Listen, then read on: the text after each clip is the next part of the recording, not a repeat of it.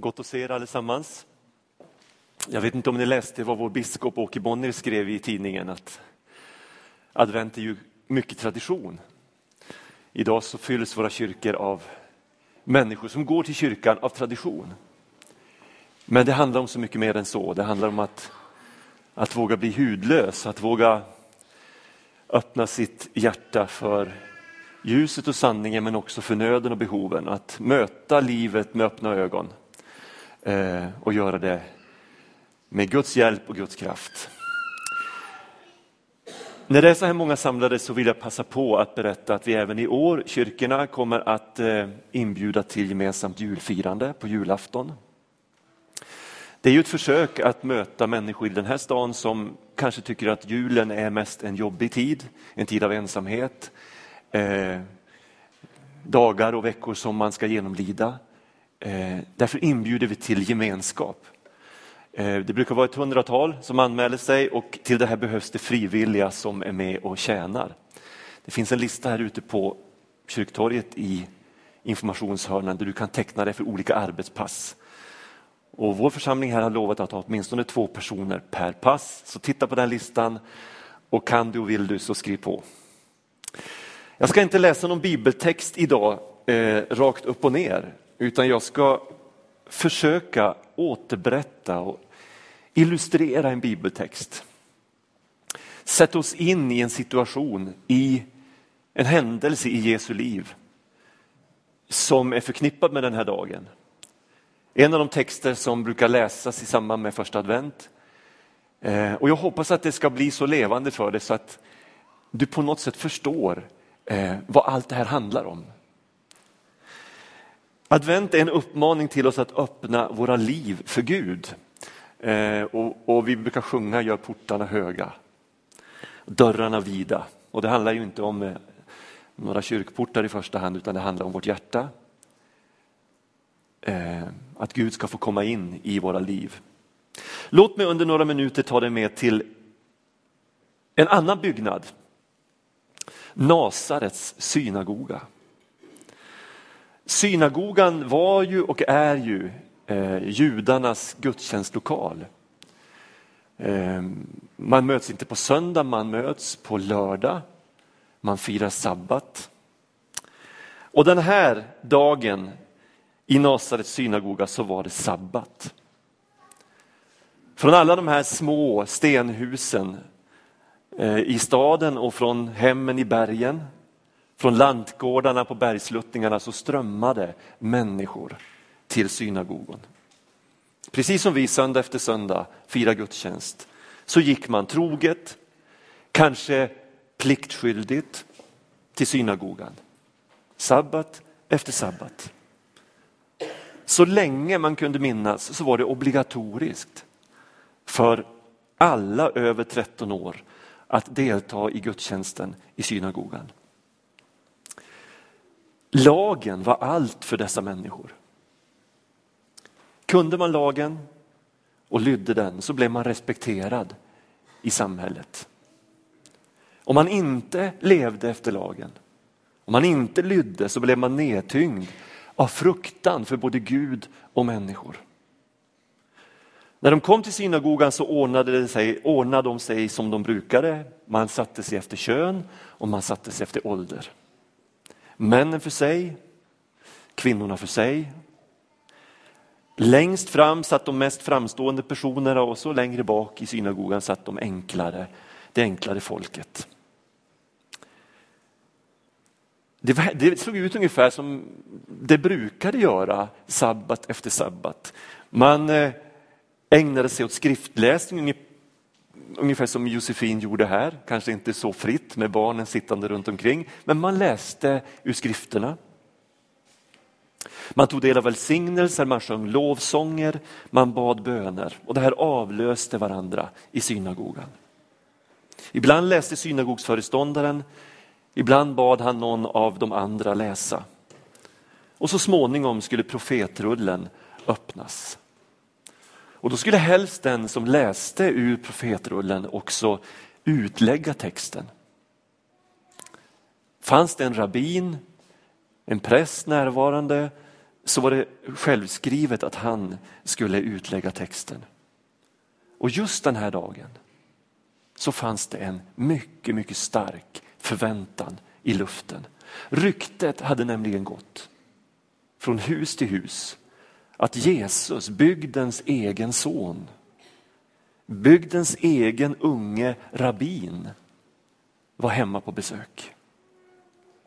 Det var inte speciellt länge sedan han var en av dem. En av byns många hårt arbetande hantverkare. Men nu sedan en tid tillbaks var allting annorlunda. Ryktena snurrade bland bergen. En dag hade han bara vandrat iväg. Han hade sökt upp sin släkting Johannes, han hade döpts i Jordan och sen hade han bara gett sig ut i öknen. Där hade han stannat i 40 dagar. Och när han återvände så var inget sig likt. Vi läser i verserna innan eh, den här händelsen som jag nu tänker återberätta att Jesus återvände från öknen till Galileen full av andens kraft. Hans rykte spred sig över bygden och han undervisade i synagogorna så att folk talade om det länge efteråt. Varifrån kom kraften i hans liv?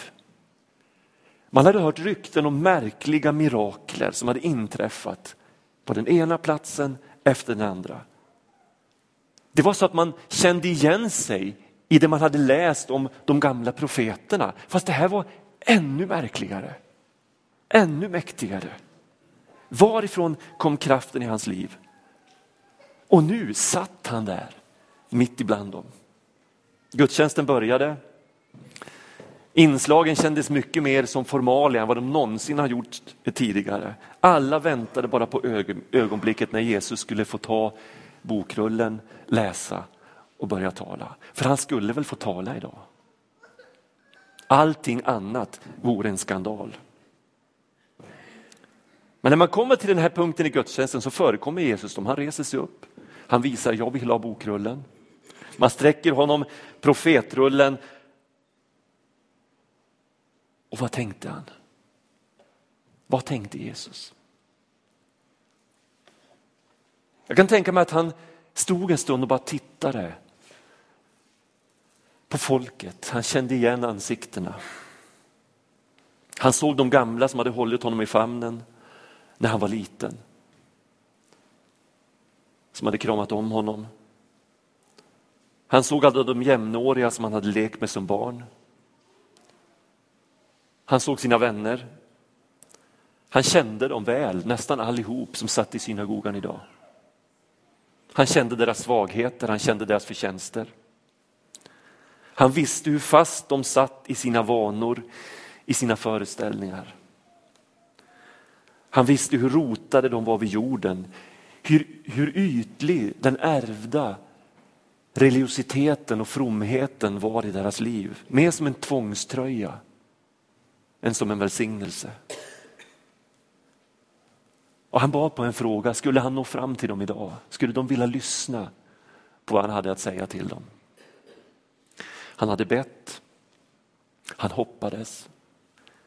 Hans hjärta verkte av ömhet och kärlek till de här människorna. Så tog han bokrullen, det var profeten Jesajas bok. Han öppnade rullen, han fann texten, han började läsa. Herrens ande är över mig. Han har smort mig till att frambära ett glädjebud till de fattiga. Han har sänt mig att förkunna befrielse för de fångna, syn för de blinda, att ge de förtryckta frihet och förkunna året som Herren har valt. Och så satte han sig. Men tystnaden, blickarna sa allt. Jesus, nu måste du tala till oss. Du måste berätta för oss. Är det sant vi har hört? Så Jesus reser sig och så börjar han predika. Du som läser Bibeln, har du någon gång funderat över den predikan? Lukas som har skrivit Lukas evangeliet där den här texten står, han, han berättar inte speciellt mycket om vad Jesus sa. Kunde jag så skulle jag vilja förflytta mig bakåt i tiden, jag skulle vilja sitta där, jag skulle vilja lyssna på vad sa Jesus den dagen i sin hemstad Nasaret. Vi vet hur han började. Han sa så här, idag har det här skriftstället gått i uppfyllelse inför er som hör mig. Eller som det står i en annan översättning, ni har precis hört skriften skapa historia. Den här profetian uppfylldes just nu i denna sal. Och så anar jag att det blev tyst en stund, det blev en paus i Jesu predikan. Vad menar han? Vad är det som har uppfyllts? Tänker folket. Han fortsätter och säger, Herrens ande är över mig. Jag kommer med ett glädjens budskap till alla fattiga. Och vi vet att när Jesus talade om fattiga så handlade det inte bara om materiell fattigdom. Utan han talade framför allt om andens fattigdom. Han säger i sin predikan på berget, saliga de som är fattiga i anden. De tillhör himmelriket. Att vara fattig i sin ande, det är att vara medveten om att jag är helt beroende av Gud. Är du det så är Guds rike ditt, säger Jesus. Från och med nu är det så. Idag har det här uppfyllts i denna sal, säger han. Tiden är inne, Guds rike är nära, omvänd er och tro på det jag säger. Jag är sänd av Gud att förkunna befrielse för de fångna, fortsätter Jesus. Alla ni som är fångade i skuld, i självförakt, alla ni som har fastnat i livsmönster som ni tycker håller på att förtära er. Ni som är fångade i religionens tvångströja. Ni som känner att fromheten som ni försöker bära bara är en plikt. Ni som är fångade i sorg. Ni som är fångade i rädsla. Alla ni som dukar under för vardagens grå tristess. Det är till er jag har kommit med befrielse säger Jesus. Jag kommer med syn för de blinda. Syn till alla som i sitt mörker prövat alla utvägar men hittills bara stött på återvändsgränder. Alla ni som har grubblat sig trötta för att finna lösningen. Jag är vägen, säger han. Jag är sanningen. Jag är livet. Tro på mig. Jag är ordet som är dina fötters lykta. Jag är ljuset som lyser upp din stig. Följ mig så kommer vägen att öppnas för dig. Vill du bara göra Guds vilja så kommer du att förstå. Jag kommer med frihet till alla förtryckta. Jag ska ge er en inre resning som gör att ingen någonsin kommer att kunna ta ert människovärde ifrån er. Som gör att ni aldrig mer kommer att behöva rodna av blygsel som gör att ingen mer kan kuva er därför att er ande kommer att vara fri. Jag förkunnar ett nådens år från Herren. Ett friår från Gud. De som satt i synagogan de visste vad Jesus menade när han talade om ett nådens år. Låt mig förklara helt kort vad det handlar om. Eh, Källan hittar vi i, i Guds lag till Mose. Precis som den sjunde dagen i veckan skulle avskilas för vila så skulle vårt sjunde år vara ett viloår. Då, då fick man inte bruka marken, den skulle ligga i träda. Inga skördar fick tas in utan man skulle leva av det som, som naturen kunde erbjuda och det gällde både människor och djur. När sju sådana sabbatsår hade gått, det vill säga sju årsveckor, alltså 49 år. Då kom ett år som var större än alla andra år, jubelåret. Eller friåret. Och på den stora försoningsdagen, den tionde dagen i den sjunde månaden i det året, så inleddes detta jubelår, detta friår. Då fick slaven sin frihet åter. Köpt mark återlämnades till den ursprunglige ägaren. För det var så här, på den tiden i, i, i den kulturen att man kunde inte köpa jorden. Man kunde inte äga en person. Man kunde bara köpa ett visst antal skördeår eller ett visst antal arbetsår. Och när friåret kom så återställdes alltsammans till ursprungligt skick. Det var jubelåret. Troligtvis så genomfördes aldrig den här ordningen därför att den var alldeles för radikal.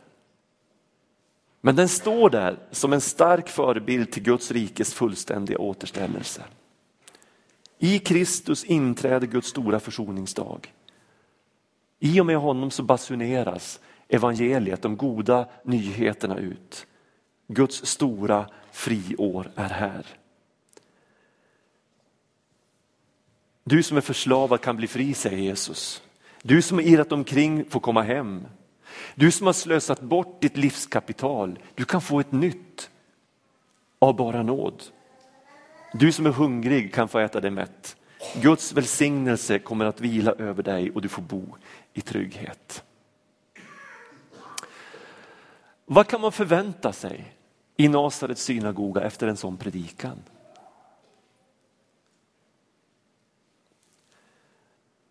Jesus stannar upp. Himlen håller andan. Församlingen har lyssnat. Häpet. Det är revolution i luften. När Jesus talat har någonting hänt. Inte i första hand i den materiella synagogan, men i hjärtats innersta rum. All den där bråten som har skymt dörren in till livet i varje människa har rensats undan. Dörren har blivit synlig. Man har gått fram till dörren, man har lagt handen på dörrvredet, man har försiktigt öppnat dörren på glänt. Något utöver allt man någonsin har upplevt tidigare har berört hjärtat. Det är som om en fläkt av ljus och värme och hopp och liv har dragit genom de här människornas inre rum. En föraning om någonting som man inte riktigt kan få grepp på men som känns så nytt, så fräscht, så fyllt av liv. Det unkna som har funnits där så länge har för ett ögonblick fått ge vika för en annan doft. Doften av evighet.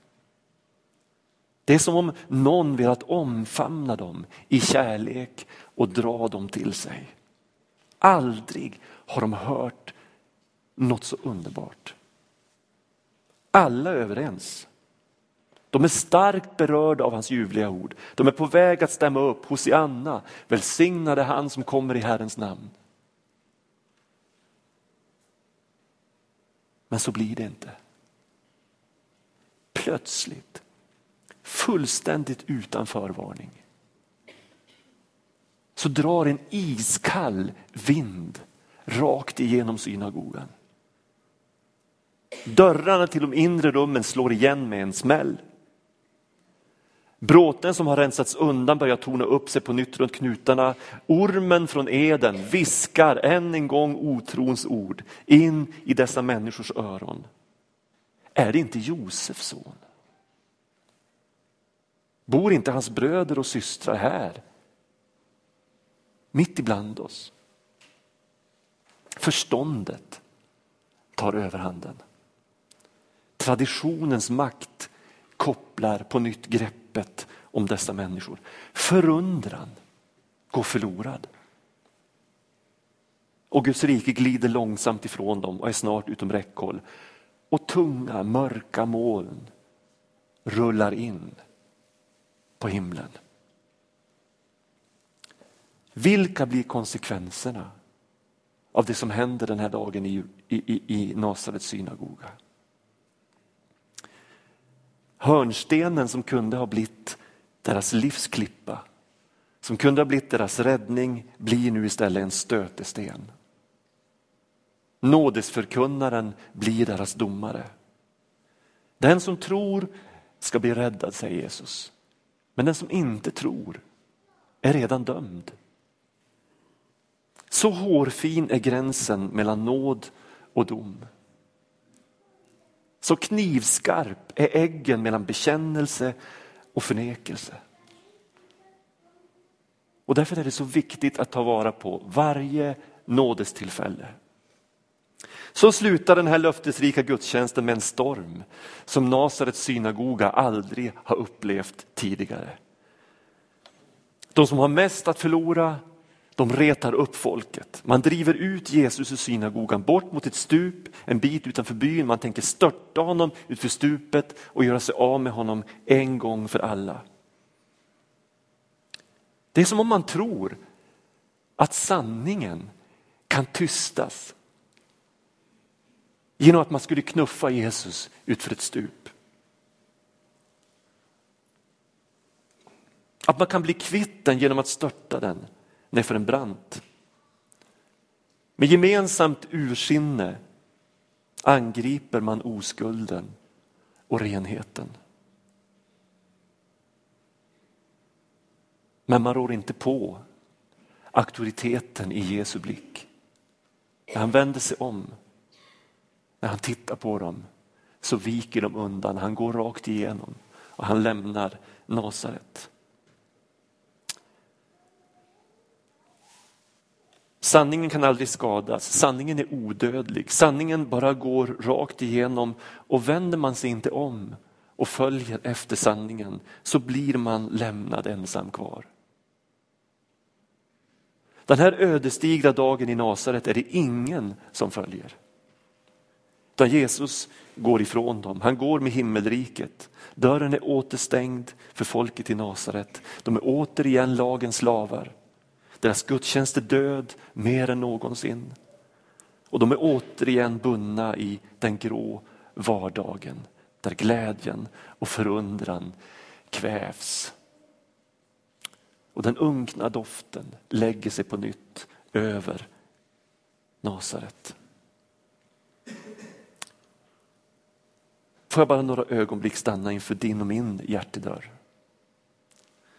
Precis som i Nasarets synagoga så kommer sådana här stunder. Både i en enskild människas liv men också i ett helt samhälles liv och i en församlings liv. I en bygds liv. Stunder då Guds nåd blir synlig på ett alldeles särskilt sätt. Man kallar de här tiderna för sökningstider.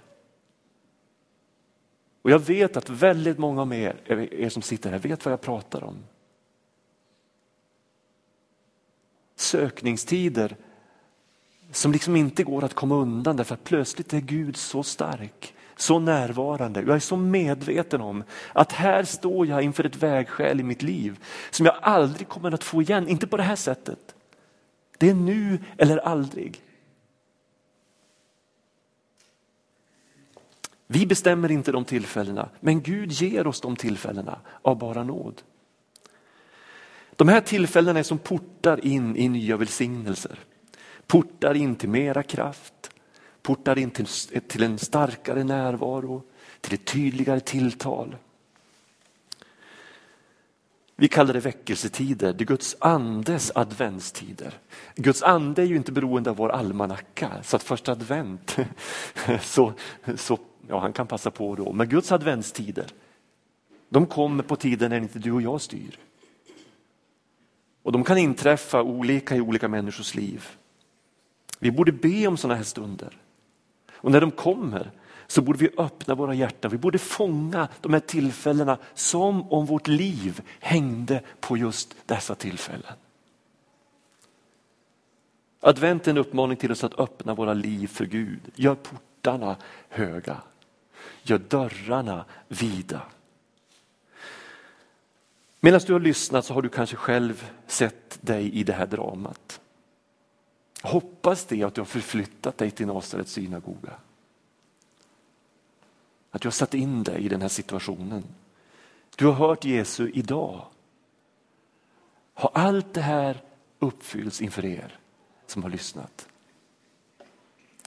Låt inte vardagligheten ta över, syndens vardaglighet, bekymrens vardaglighet, den ljumma trons vardaglighet de döva öronens vardaglighet.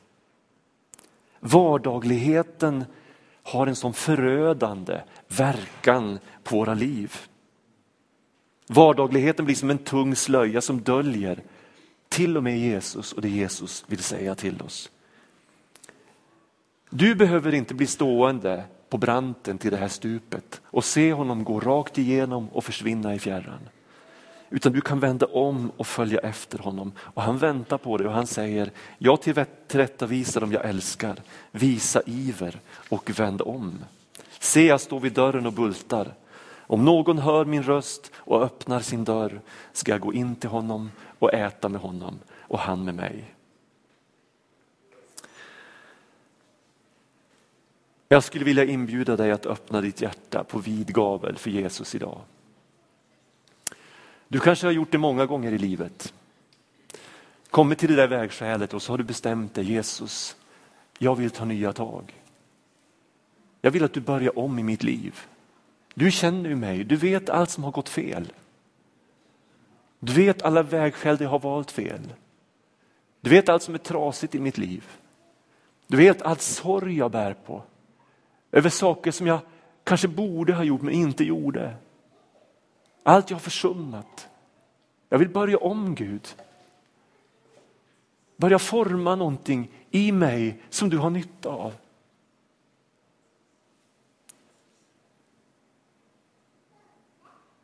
Du kommer att få chansen att komma fram, få förbön, tända ljus, men du behöver inte vänta tills dess. Jag skulle vilja inbjuda dig att där du sitter, bara säga här är jag Gud. Kom in i mitt hjärta Jesus.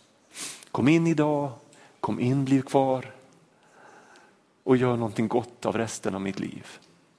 Jag ska sluta med några ord ur en andaktsbok. Håll fast den levande evigheten i Jesu ord som ett skydd mot tidsandans dödande vardaglighet. Då ska Jesus föra dig allt djupare in i sitt rike på vägar som bara han känner, till syner som bara han kan uppenbara. Då ska året som ligger framför bli ett rikt nådens år från Gud. Ja, inte bara året, utan livet. Ett jubelår, ett friår som innebär att det ena bandet efter det andra blir löst. Och den ena förlorade arvslotten efter den andra återfås. Det finns nämligen ingen gräns för det nya som Jesus skapar där hans ord får ingång. Det finns nämligen ingen gräns för det nya som Jesus skapar där hans ord får ingång. Amen.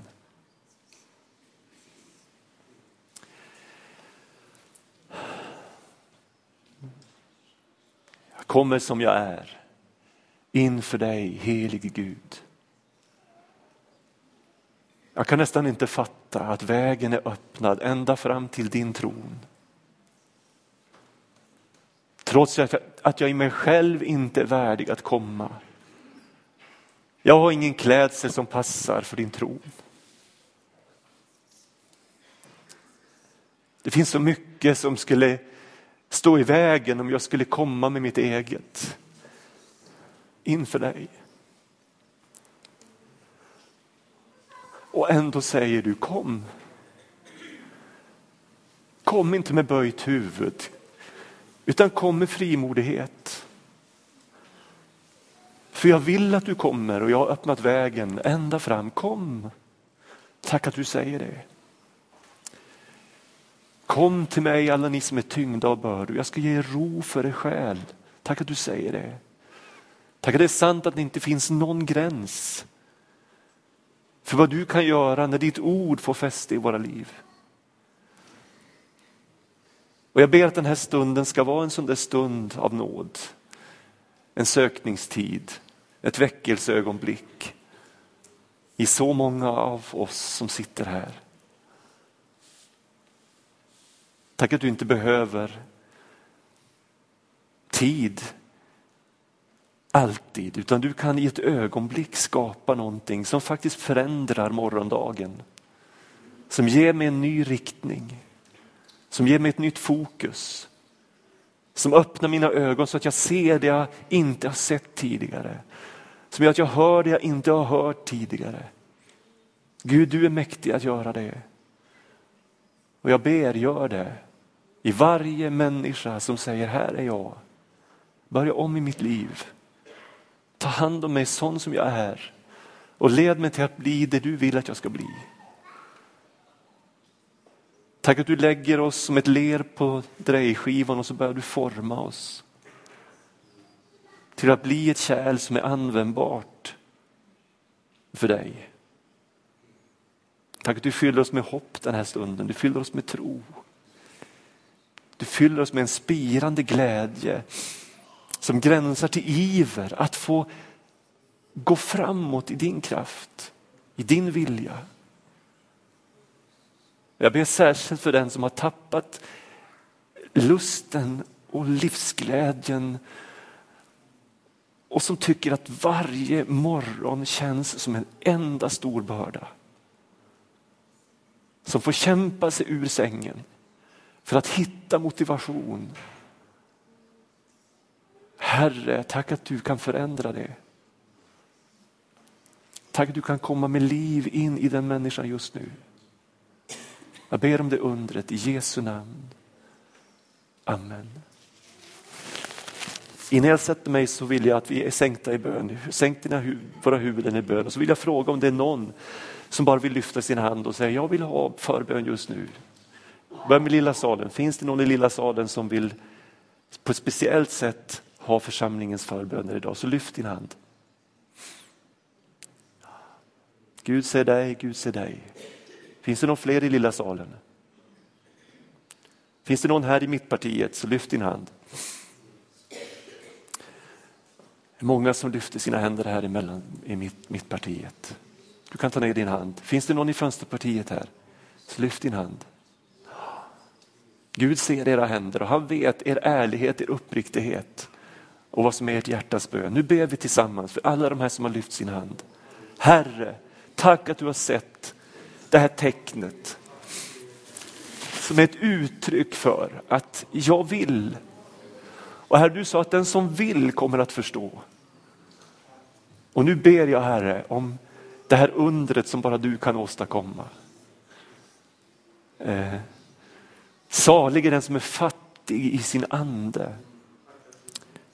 Och jag ber om denna salighet in i mina syskons liv. Din salighet, shalom, som skapar frid och möjligheter som inget annat. Jag ber Herre, om ditt ljus och ditt liv. Jag ber om fläkten från himlen rakt igenom var och en som har lyft sin hand. Jag tackar dig för löften om att allt är förlåtet. Och när det är förlåtet så är det glömt. Då är det kastat i glömskans hav. Jag tackar dig för löftet för att, att det inte finns någon fördömelse för den som är i Kristus. Jag tackar dig för att det står att om någon är i Kristus så är han en ny skapelse. Det gamla är förbi. Någonting nytt har kommit.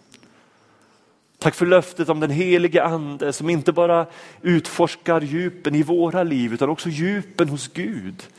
Tack att vi kan få tänka Kristi tankar.